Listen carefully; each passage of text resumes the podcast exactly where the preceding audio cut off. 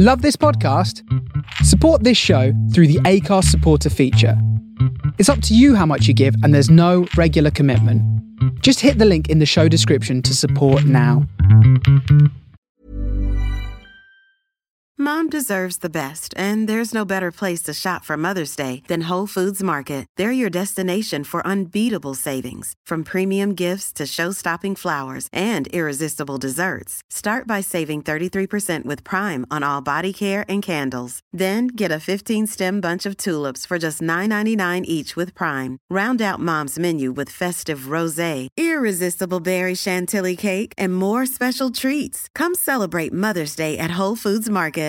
Hey, I'm Ryan Reynolds. At Mint Mobile, we like to do the opposite of what Big Wireless does. They charge you a lot, we charge you a little. So naturally, when they announced they'd be raising their prices due to inflation, we decided to deflate our prices due to not hating you.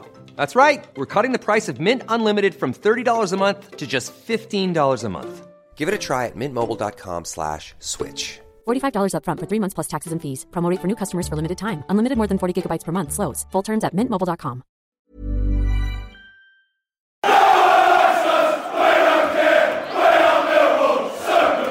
Lions TV, this is your post match analysis video for yesterday's 3 2 home defeat against Leicester City in the third round of the FA Cup at the Den. Absolutely no disgrace in the performance yesterday. I felt there was lots and lots of positives to take.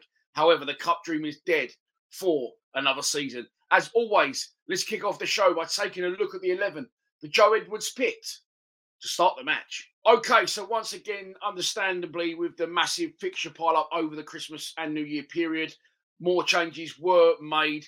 People saying, by the way, as well, that, you know, we played Leicester's second side. Let's understand a bit that, you know, yes, maybe they didn't have some of their maybe first choice players, but they got no Iheanacho, no Vardy. They played Tom Cannon, who scored a really good composed third goal, which I'll get into later. And they paid £6 million for Cannon rising to 7.5 depending on appearances. He's already scored like four goals in eight games for them. So, yes, they maybe have not had their full side out, but they have got an absolute plethora of talent throughout the squad. And football's just not about 11 anymore, is it? It's about the whole squad. So, yes, okay, maybe slightly under strength them, but also us. You've got De Norre out, you've got Saville out, Hutchinson, uh, Wallace, Norton Cuffy, who's been brilliant for us in the last few weeks. So, and on top of that, the gaffer sort of rested Bradshaw and played Nisbet. Nisbet.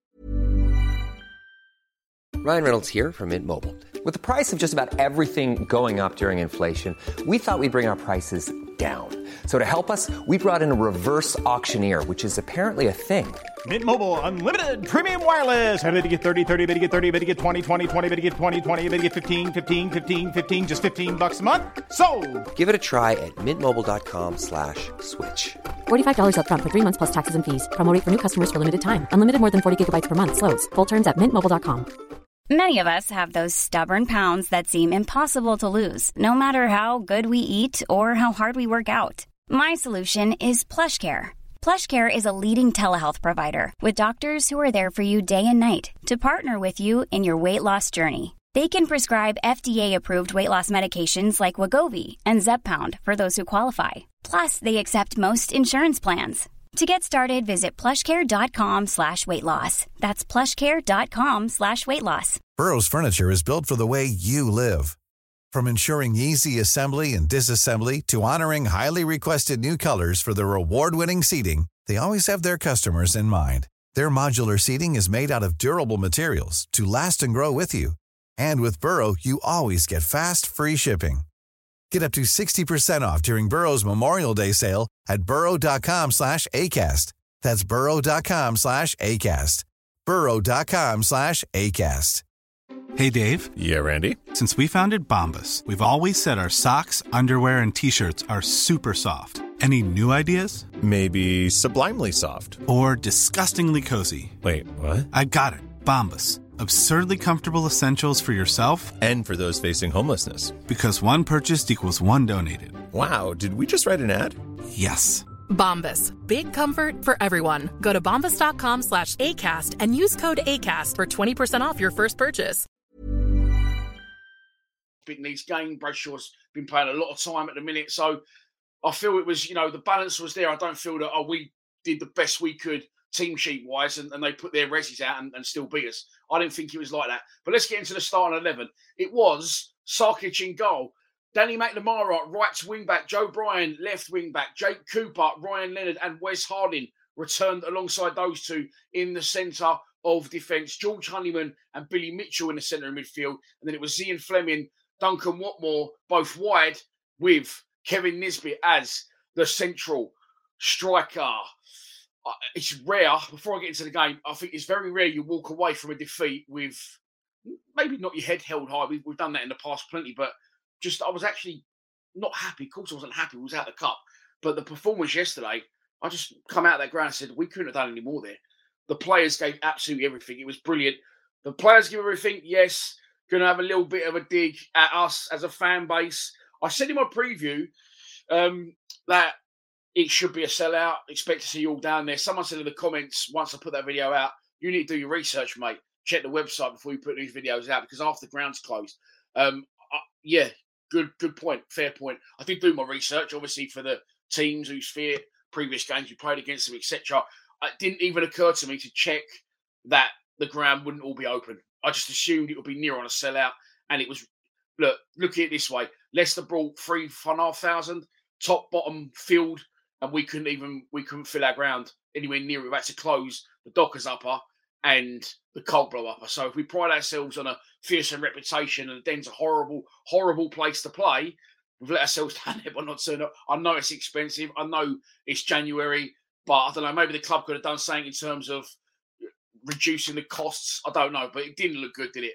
Leicester bought three and a half thousand first week in January, and we've got the Dockers upper and the Cold Blow upper closed. However, look, getting into the game, it didn't affect the performance from the players whatsoever. We say, well, look, you need to give us something to feed off. Well, there weren't many of us there, but the ones that were there were treated to an outstanding meal performance, in my opinion. We totally dominated that first half. How we've gone in 2 0 down, I was going to say I don't know, but I do know, and I'm going to get into that in a minute. Um, again, you know, don't want to dig people out, but there was slight individual errors, and if you make slight individual errors against a team against Leicester with the quality of players that they've got, you will get punished. But before they got to their goals, we we was all out, all over them. Our football has really, really improved, and we're even now doing this split um, goal kick from the place kicks that all the other teams do in division, or lots of them, where Sarkic is in the goal, and you've got two centre halves, one on each point of the corner of six yard box, and we're playing out, and they can actually play. Cooper can actually play instead of just kicking diags off the pitch. Uh, Wes Harding is very good at it. He's actually a good player. He looks a bit clumsy with it, but he always gets the job done. So he must be more in control of, of, what he actually looks like he is. He looks like spaghetti legs at times, but he's a good player. He can play football. Jake Cooper can play football. Ryan Leonard, as we already know, can play football. Danny McNamara looked like he was much better on the ball as well. Joe Bryan, obviously, class act on the ball. No need to even go into that one. But we played good football at a good pace, which is unlike us. And we dominated possession and we created chances, and our shape was brilliant, and we went up the pitch as a unit.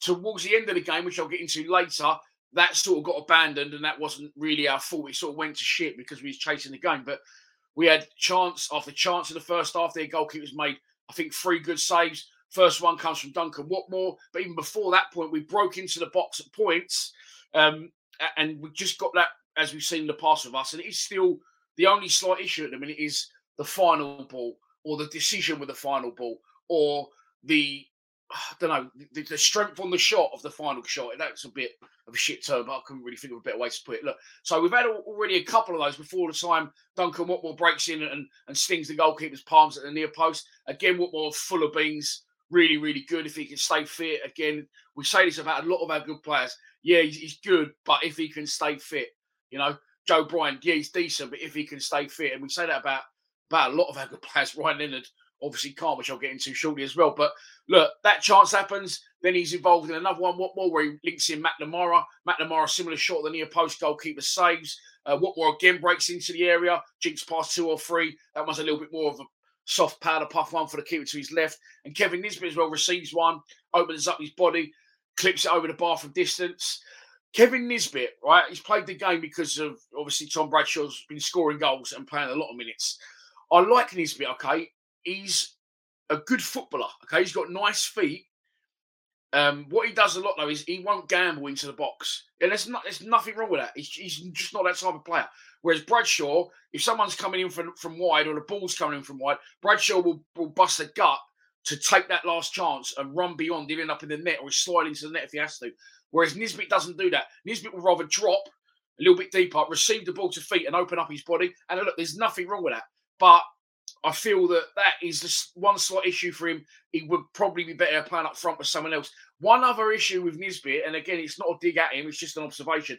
I just think, I say sometimes he doesn't quite look fit, and maybe he isn't because he hasn't had a substantial amount of games. You know, Bradshaw coming in and scoring goals, plus injuries at times, has, has had an effect on that throughout the season. But I just think the whole pace of his game is a problem for him. And I just think that's from playing in Scotland. I just think the championships are a, better division, is how it right.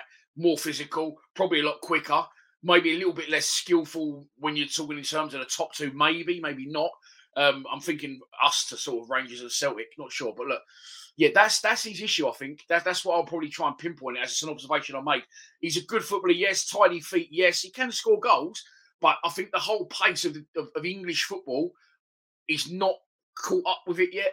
Maybe and um, I thought it was a little bit of a disappointment in, in, the in the game. And it's from Nisbet really that the second goal comes for Leicester. Before that, I'll get on to the first goal. Felt again, I, I, say this a lot recently. I feel quite unfortunate at times. We're getting tackles in and we're trying to put balls in, and it'll something slightly misfortunate will happen. I mean, you, how much luck, bad luck you need? Maybe it's not that, but that's how I'm seeing it. Um, Flemming tries to get us going. I always say that if someone's trying to play a killer ball, I haven't got an issue with it. And he tries to play a killer ball through for, I think it's Danny McNamara overlapping, who would have been in on the break. And it's hit Duncan Watmore on the back, bounced straight to a Leicester player who's played a ball through the middle. Um, and then it's sort of into the area. Cooper sort of manages to shepherd two of them wide. And then from that point, I'm always looking to, to pick out goals and, and, pinpoint whose issue it was or if there was an issue. Um, and I think it's just just quite a, you know, an overload, a good goal, the Flemming thing, where it's hit Watmore on the back of seen us sort of out of shape for once in the game, uh, slightly out of position. As I said, Cooper manages to shuffle two of them wide, and then the ball gets crossed in. It's a good cross, and the guy comes in, he gets above Ryan Leonard, and he scores. I'm not blaming Leonard. The guy was about six foot five for one. Um, he's running towards goal like Leonard is, but Leonard's facing his own net.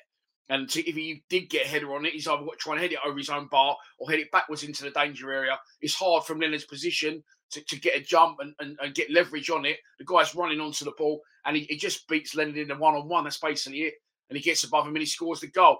Um, but we didn't let that deter us. I felt we kept coming forward after that. And there was no, there was nothing to lose in this game. We was never favourites to win it. We definitely are never favourites to win the FA Cup. So again, the result for me wasn't that important. I know it sounds stupid. Of course, we love a cup run. I'm I'm one of the first to say that, but I just felt that how inconsistent we've been under all managers we've had, and how bad we've been under the latter part of Rowett, and how bad we've been just before this good run under Joe Edwards. I just felt it was important to say, okay, can we keep this going? What we've been doing against one of the better sides in the division. I know it wasn't a league game, but they are in our division. They probably shouldn't be, and they won't be next season. Can we keep this passing going? Can we keep this shape going and this creativity and this confidence? And I felt we did that even after we scored. Sorry, conceded the first. So the second goal comes, um, and yeah, it's Nisbet. It's a boy. It's Nisbet. He's not strong enough. He doesn't get his his body in the way. He doesn't feel his man there. He's dispossessed really, really easy. And then it's a couple of good passes from Leicester. Good little move. They come through the middle, maybe a bit soft from us and the guy scores the second goal. And a lot of you said in the stream the goalkeeper should have saved that, and I, I didn't see that in real time. He's up the other end to me, um, but on reflection, I honestly I can't be bothered to keep going on about. It. I'll just say this, right? It's there, and all he's got to do is put his hand down. I actually sent the goals to an ex Millwall legend goalkeeper yesterday. I'm not going to name any names, but um, and ask him, what do you think of these goals that we've let in here? And he said, second one, yeah, keeper, keeper's got to have it. He doesn't go like this and just put his hand there. He tries to like scoop it almost, and we're 2 0 down. As again, look, it's cup, it doesn't really matter.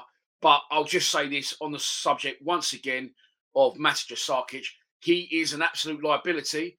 And at some point, I've said this before about Archer, about Long, at some point, Sarkic is going to cost us when it really matters. Okay, so we're 2 0 down, and I can't obviously go on about, I'm too tired today. So we're 2 0 down. That's half time we're all scratching our heads saying, how the fuck are we 2 0 down? in this game. Come out the second half. Again, they like to play at the back, as a lot of teams do, and we continue to press and turn them over. Another couple of things where we do manage to turn them over in high positions, and Nisbet and Watmore and Flemming, they're not really on the same page with it.